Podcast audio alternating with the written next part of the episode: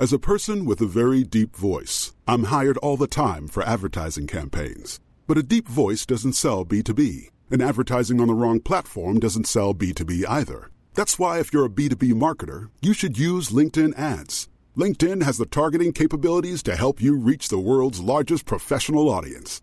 That's right, over 70 million decision makers all in one place. All the big wigs, then medium wigs, also small wigs who are on the path to becoming big wigs. Okay, that's enough about wigs. LinkedIn ads allows you to focus on getting your B2B message to the right people. So, does that mean you should use ads on LinkedIn instead of hiring me, the man with the deepest voice in the world? Yes. Yes, it does. Get started today and see why LinkedIn is the place to be to be. We'll even give you a $100 credit on your next campaign. Go to linkedin.com slash results to claim your credit. That's linkedin.com slash results. Terms and conditions apply.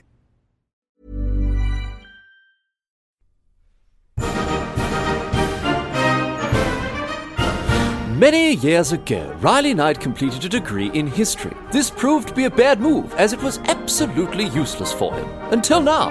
Here's some half assed history.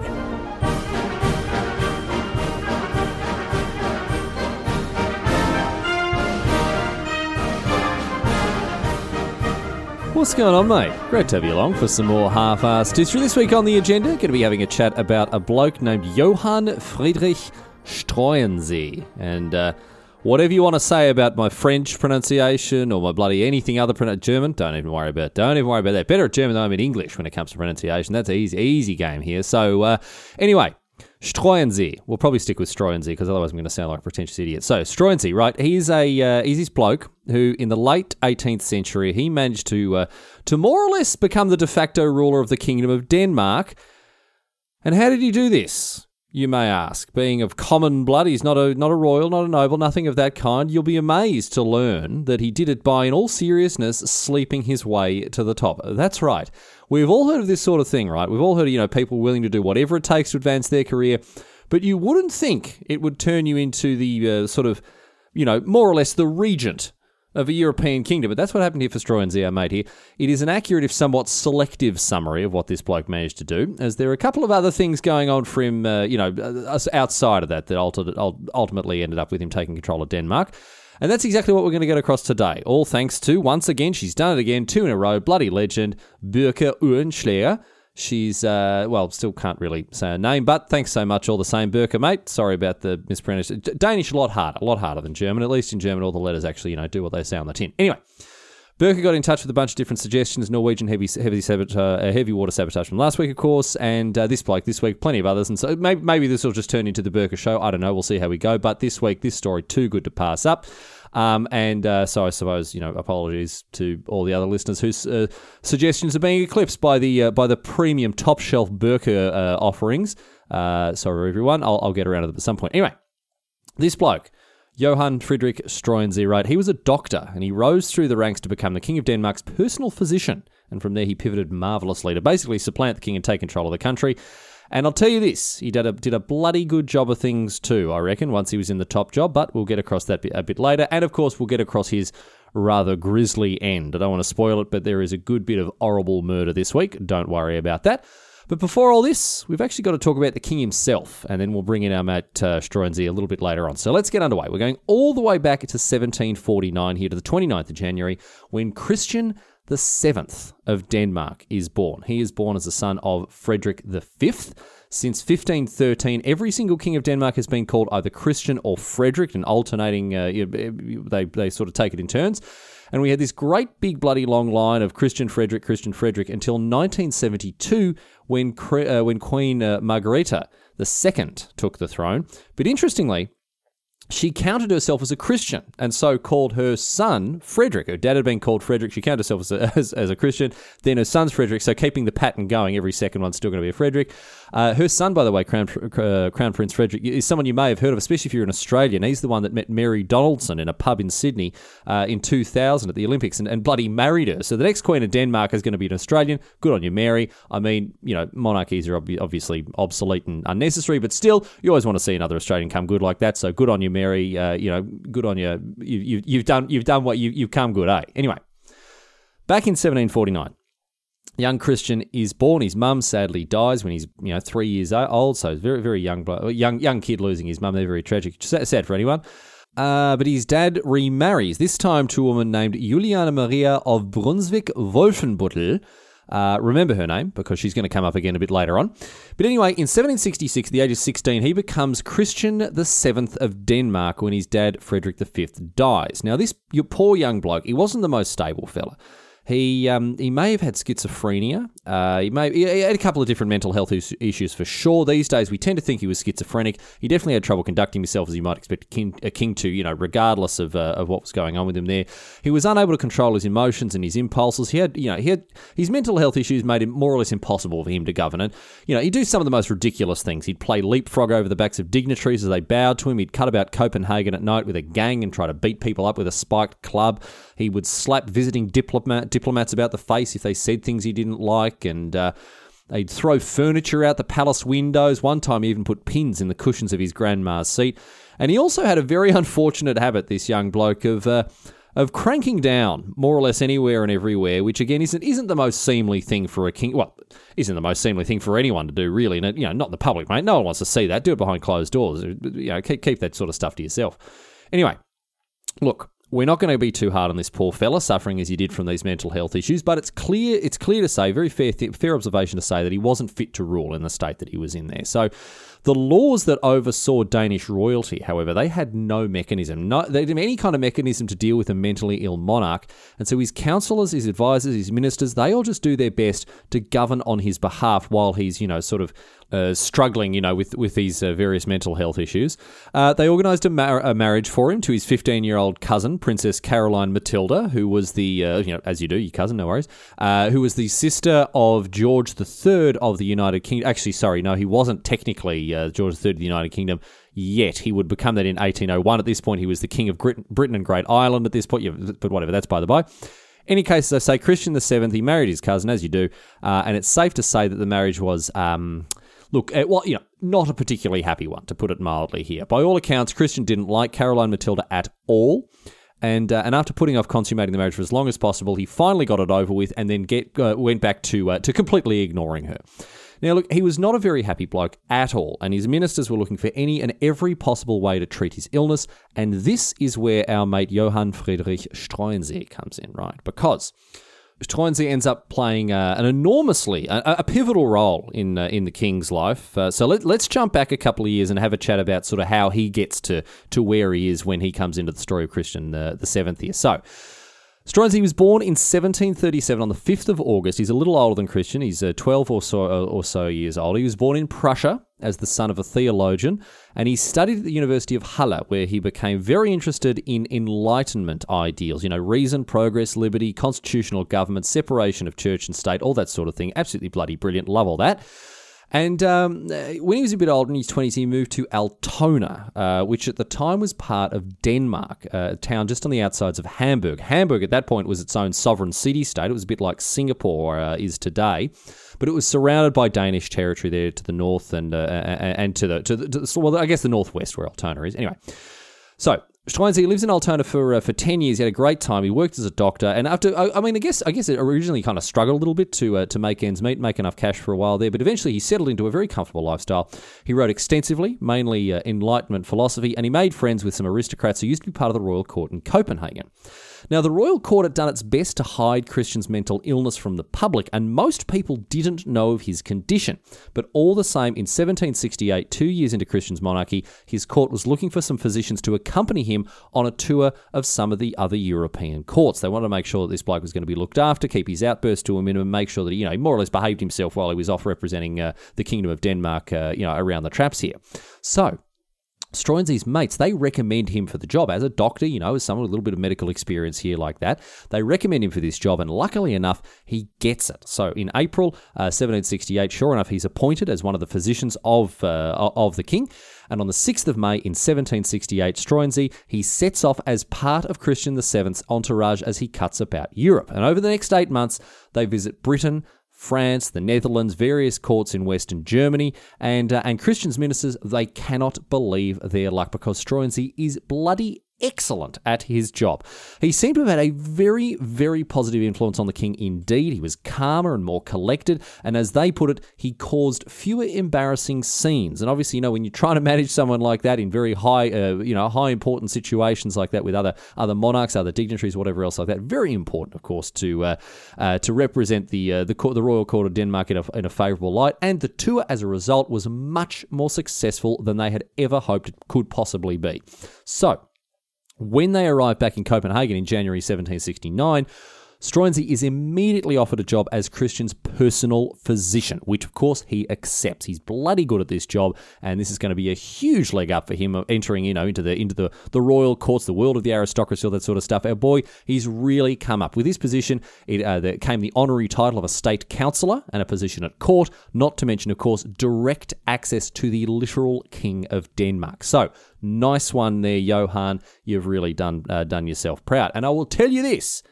Struensee did not waste the hand he'd been dealt, not at all. He very quickly moved to solidify his position, not just as a member of the king's personal entourage, but also as a courtier. You know, his political position within the court, the Royal Danish Court. He, he moved to very much cement his uh, and uh, you know make sure that he had a, a good foundational base when it came to uh, the, the, the the continued verticality of his career, because that's what he's very ambitious, very ambitious by the sound of things. Throughout 17, uh, 1769, he cemented himself as, as a trusted associate, trusted ally of the king.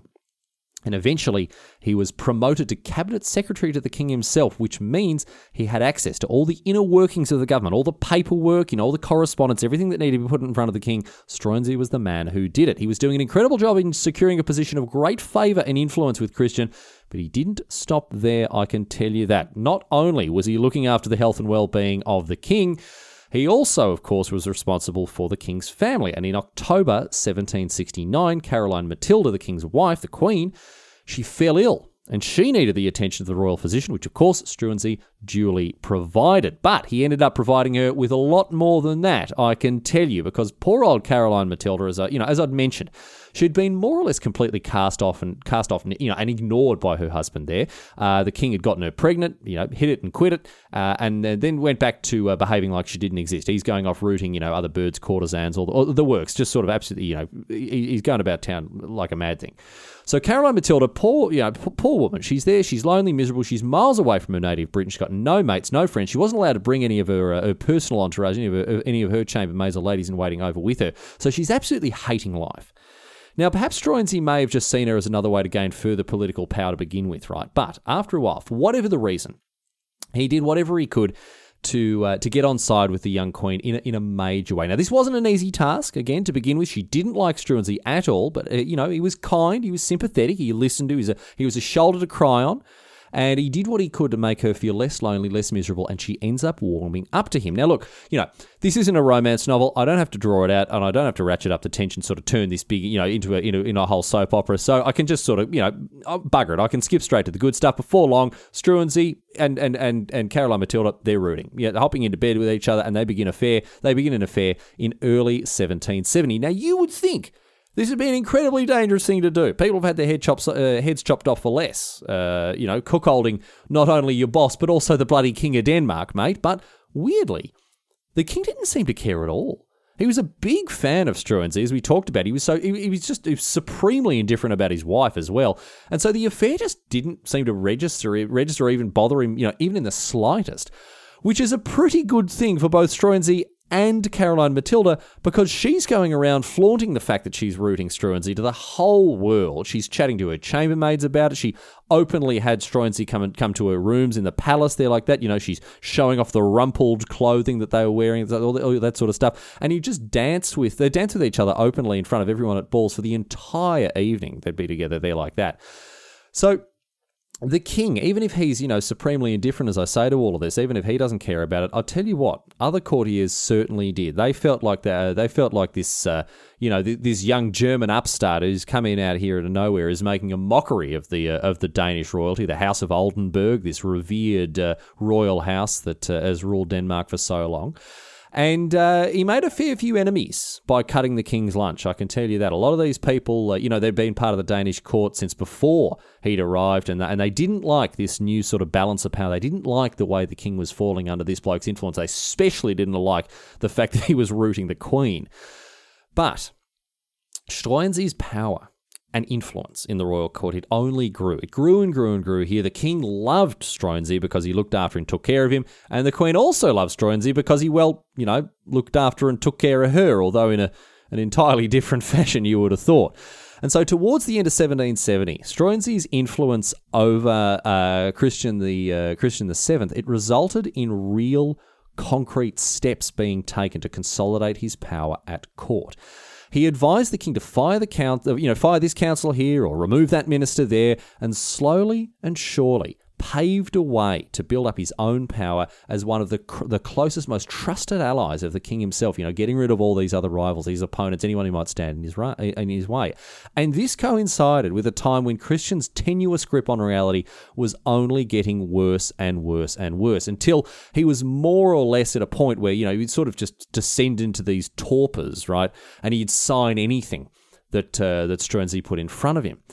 And this all finally came to a head on the 18th of December 1770 when Struensee appointed himself Minister of the Privy Council, which well and truly solidified his position of near absolute power and he wielded this absolute power very freely indeed. He dismissed department heads, rivals, foes, anyone who threatened to stand in his way, and then used the Privy Council to rule Denmark more or less absolutely. Because, as I say, Denmark at this uh, at this point in its history, it wasn't a constitutional monarchy as it is today. It was absolutist. The king had absolute power, and Struensee more or less controlled the king to the point where he was sleeping with his wife and so absolutely absolute power was more or less, you know, entirely invested in Struensee at this point.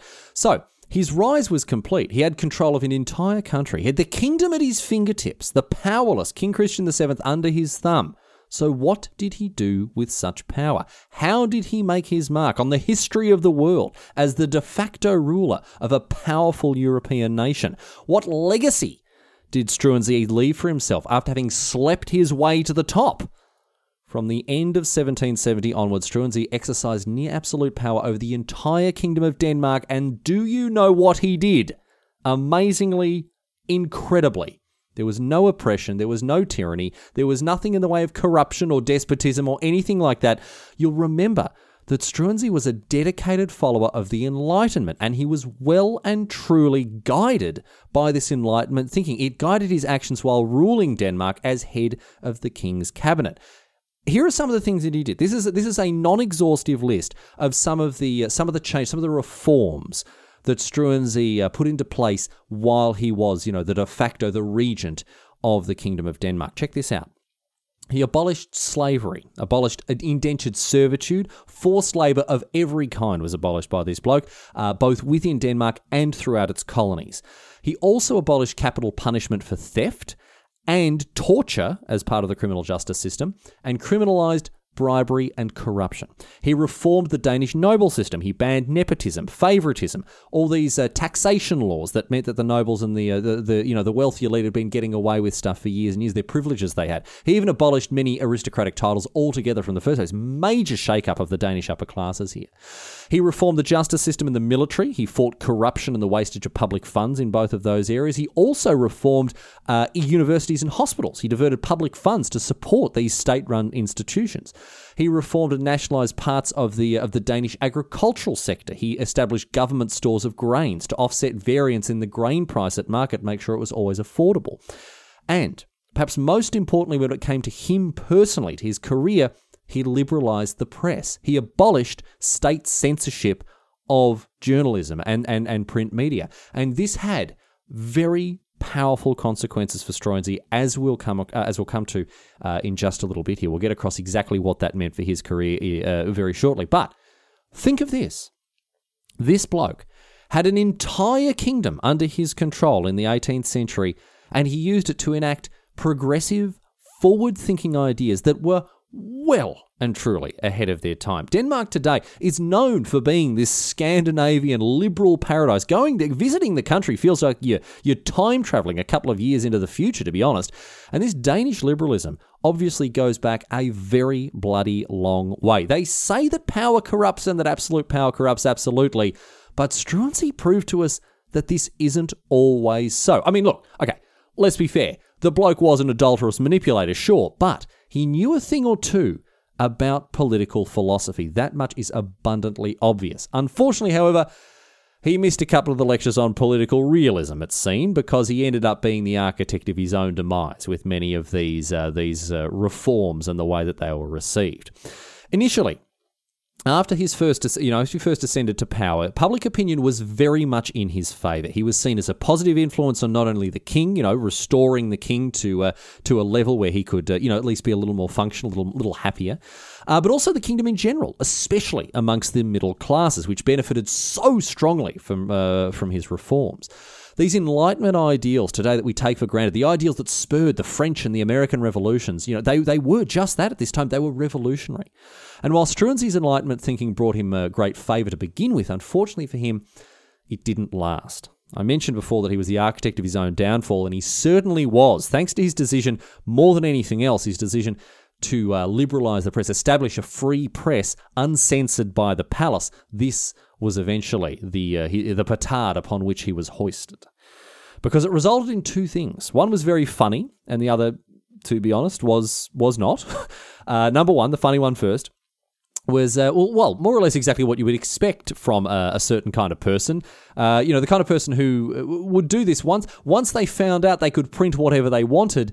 Uh, they started printing the crudest, most vulgar and offensive things they could think of. For example, uh, one one, th- one of the things I found that was printed in Denmark after the, the press was li- liberalised by uh, Struensee was a woodcut of a grave, his theoretical grave, with people and dogs busting grumpies beside it, which you know might not be the most highbrow political commentary, but he's still pretty bloody funny. They also just printed long strings of rude words in uh, in, in newspaper articles, pamphlets, that sort of stuff. You know, piss, fart, willy, the king's a nutcase. This was stuff that was you know now printed because there was no you know no palatial oversight anymore. It was fantastic. So absolutely brilliant. Struensee here it invited people to express themselves freely, and that's exactly what they did. So I'm a big fan of that. The second thing, however, was a lot more somber very serious business here. And for Struensee, a lot more dangerous than a dog, you know, pinching out a turd on his grave. Because Struensee, he had his fair share of political enemies by this stage, and some of them very powerful indeed. Once the press was allowed to print whatever it wanted without interference,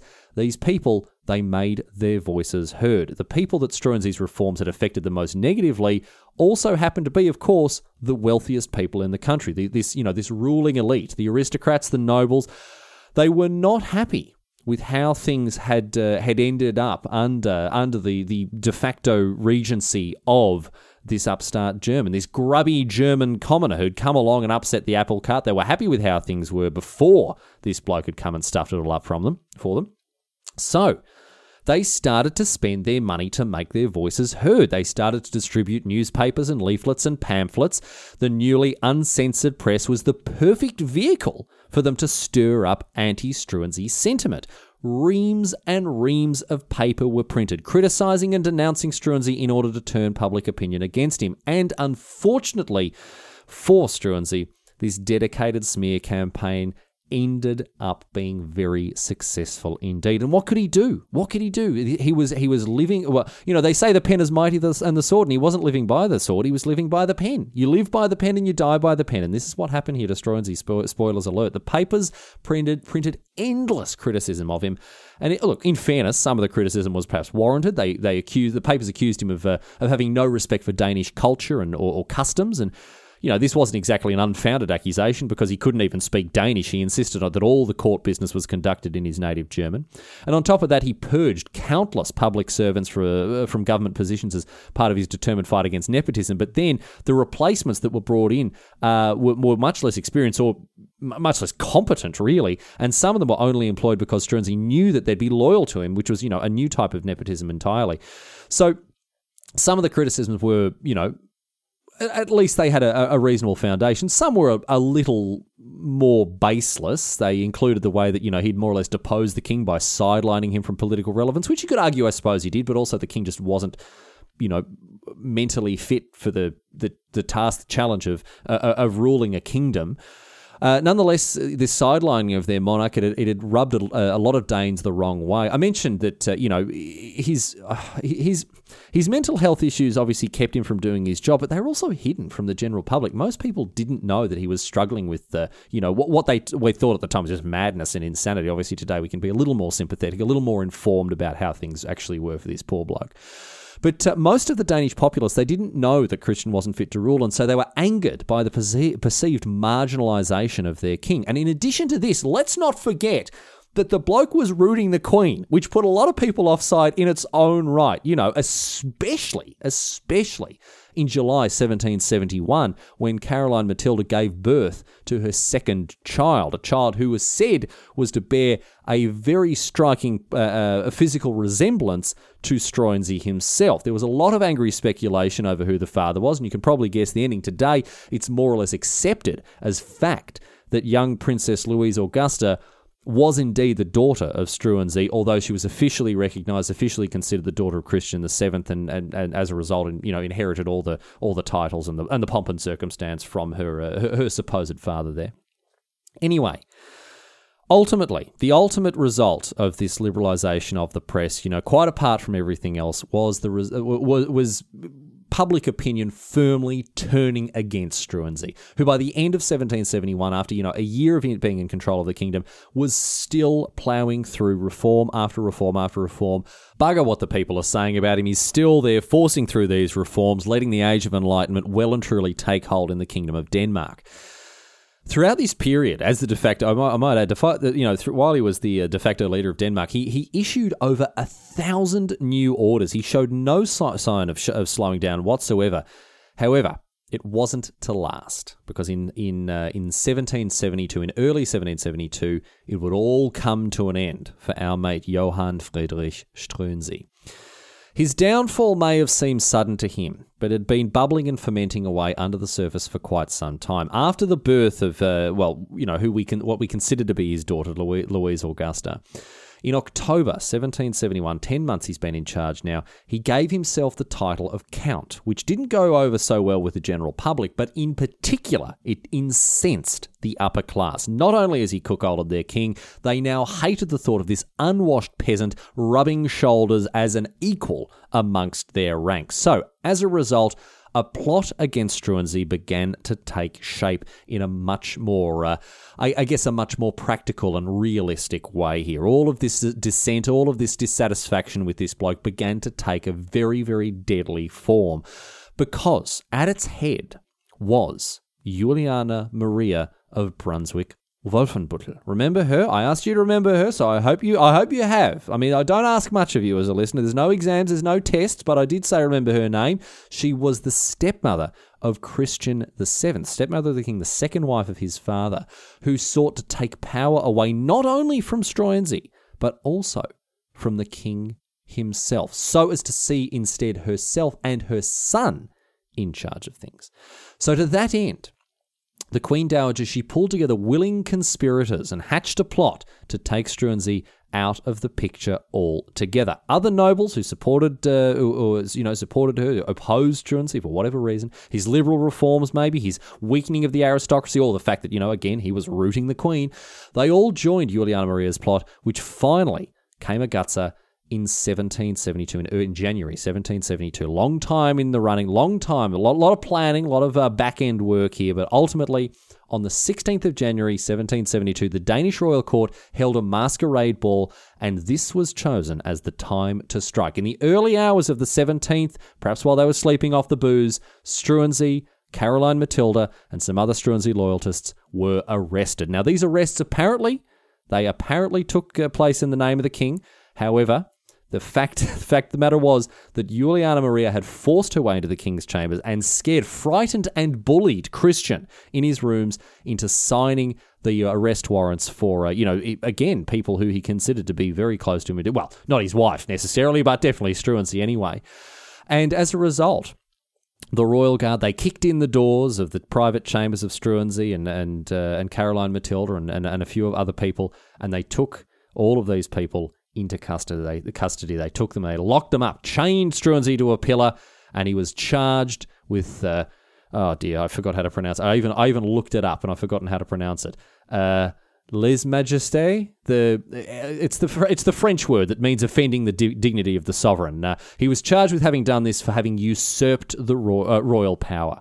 He was locked up, as I say. He was eventually tried, and despite his best efforts to defend himself, he was, of course, found guilty. He had flown in the face of the rich and the powerful to too great an extent to be able to hope to get away with it, and the people that he had spurned wasted no time in getting their own back and these people portrayed Struensee's downfall as the liberation of the beloved King Christian VII, who was free now from the insidious influence of this common outsider. You know, not just like in the papers and that sort of thing either. They really took it to the next level. They put Christian in a golden carriage and drove him through the streets of Copenhagen, and as Monty Python might say, there was much rejoicing. It was a very clever PR move from the anti Struensee camp, who successfully stitched him up as an adulterous, traitorous usurper. Now, poor old Struensee, he remained imprisoned in Kastellet, a fortress in Copenhagen, until the 28th of April in 1772. And on that date, the punishment with which he'd been sentenced was finally carried out. Now, you'll remember that he had abolished the death, the death penalty for theft but unfortunately, this didn't cover the theft of a kingdom or of a queen's fidelity, it seems, because tragically, Struensee was sentenced to lose his right hand and also, perhaps a little more tragically, his head. And so, after having his right hand cut off, it took three blows from an axe to finally sever Struensee's head and end his life and his body was then disemboweled and quartered, while his head was impaled on a spike and displayed to the 30,000 people who had flooded the streets to catch a glimpse of the whole grisly affair. But it wasn't just the execution of Struensee that uh, Juliana Maria had been carefully plotting. Other elements of the plot were running smoothly as well. She engineered a divorce between her stepson Christian and Caroline Matilda, who was then sent into exile, where sadly she died a few short years later at the age of 23.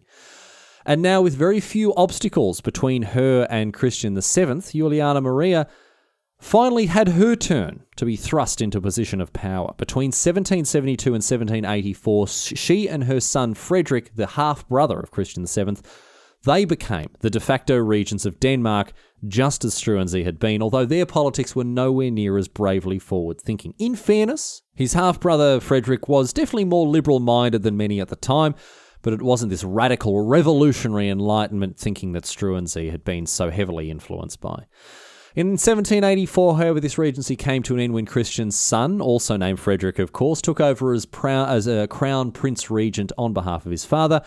And finally, the troubled life of poor Christian VII ended on the 13th of March 1808, and his son became King Frederick VI. Christian was a long way removed from reality by the end, but he always seemed to harbour a deep sense of regret for what had happened to his friend Struensee. And in fact, today, this uh, you can still see the lasting impact, the lasting legacy that this uh, this regret, perhaps even this guilt, had had on the addled mind of this poor man, because. In the Danish state archives, there is a drawing that Christian did of Struensee and one of his allies who was also executed in April 1772. And on the drawing is written a short and absolutely heartbreaking phrase in German. Ich hätte gern beide gerettet. I would have liked to have saved them both.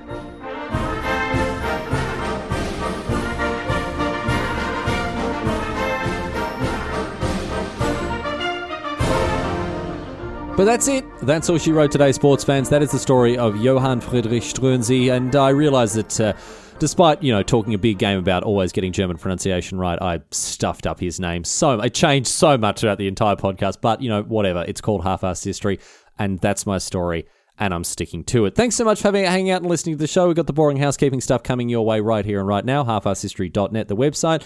You can use links there to subscribe to the show on uh, on iTunes, on Spotify, and Android. Play, please go and leave a review if you've got the time on uh, on iTunes for all of that algorithmic benefit that it brings me. Uh, you can also get in touch with the show, just as Birke Uhrenschläger did. Uh, if you want to uh, send in a, a, topic suggestion, please do. I've got a big long list of them, so I can't guarantee I'll get to it, but I'll do my best. Uh, you can also buy swag. Merch is available at the Half History shop, uh, bigcartel.com slash half history, or is it uh, halfarsedhistory.bigcartel.com? Try them both. One of them will work. Um, and of course, if you uh, are in, interested in, uh, you know, fritting away even more of your money for the benefit of this podcast, patreon.com slash half history is the best place to do that. Uh, you can join all of the exalted Patreon members, patron supporters in, uh, in, in gaining a wide range of exclusive Patreon only benefits. Uh, the pledges start at as low as a dollar a month. If you want to chip in, I'd, I'd be I'd be very very grateful, of course, uh, and uh, I'm very thankful to all the people who who uh, continue to do so. Anyway, we are going to wrap this show up. Uh, thanks again for listening and hanging out. We, I do hope to have your company once again next week. Going to close out the show with a question posed on Reddit as, as usual. This one, uh, you know, we talked about the Enlightenment a fair bit today, and uh, Reddit historian Dr. Feargood has a question for us. What percentage of the population had to have lost weight for it to become known as the Age of Enlightenment?